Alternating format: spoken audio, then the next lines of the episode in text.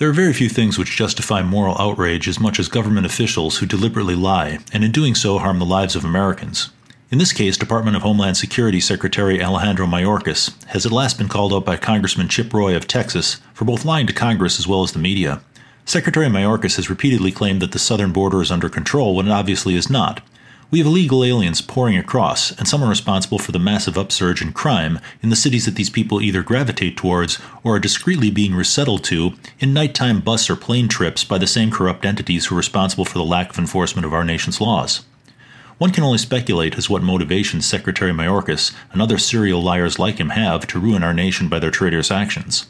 Let's hear Congressman Roy give a repulsive example of how the illegal invasion is connected to organized cartels and the brutal form of extortion that they practice.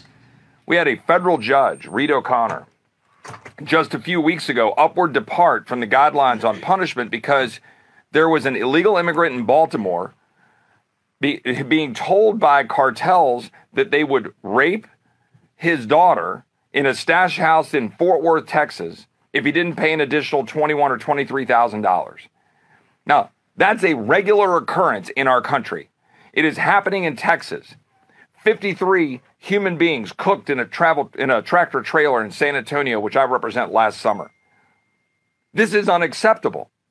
Yet Alejandro Mayorkas comes before the House Judiciary Committee yesterday, and he would not answer to the fact that he lied under oath to me over a year ago in that same House Judiciary Committee, when he said that we have, quote, operational control of the border. When I held the statute up under the Secure Fence Act and asked him repeatedly, do we have operational control? He said, I said, do you agree that we have operational control? He said, I do. And he said it again and again, looking at the statute. Now he says, well, I didn't mean operational control under the Secure Fence Act. He is lying under oath, lying to the American people, and he is failing to carry out his constitutional duty, and he is endangering Americans in the process. 200 Americans a day dying from fentanyl poisonings. I've had 5 in the school district in which my family resides in Hays County die last year from fentanyl poisonings. When is enough enough? The congressman's description of the cartel's ruthless and inhuman policies are exactly why our nation has parts which are now descending into what could be called de facto third world hellholes. What he just described sounds more applicable to a banana republic where citizens have to decide if they fear the cartels or their own government more. This is disgusting and reprehensible. NEWS BEHIND THE NEWS is disgusted that this administration and its henchmen violate every aspect of trust that they swore to uphold when they put their hands on a Bible for their oath of office. The same Alejandro Mayorkas who accused Border Patrol agents of whipping people that never occurred. Another lie, which is why he should resign or be impeached. But here's the thing. We're going to have to decide as Texans what we're going to do about it. And I just want to be 100% clear.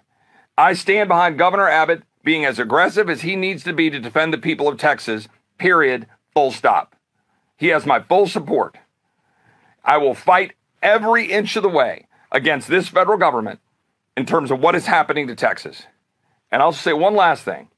Under no circumstances am I going to support any appropriation to Department of Homeland Security, any continuing resolution at all. I will use every tool at my disposal to thwart giving another dollar to this secretary to leave Texas exposed to the dangers and getting assaulted on a daily basis by this invasion.